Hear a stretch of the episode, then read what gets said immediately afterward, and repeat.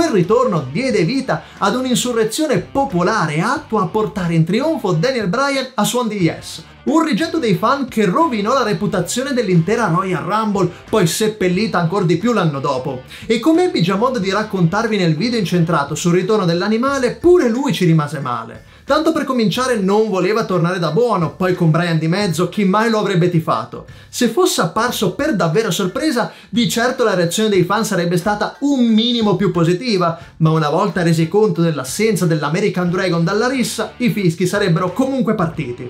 Batista ricorda con amarezza l'accoglienza ricevuta e come se non bastasse era già coi nervi a pezzi per via di casini nel dietro le quinte, una corsa fino all'ultimo secondo utile pur di avere pronto il costume. Insomma, se si parla di ritorni fallimentari trovo difficile non parlare di quella pessima serata per Batista.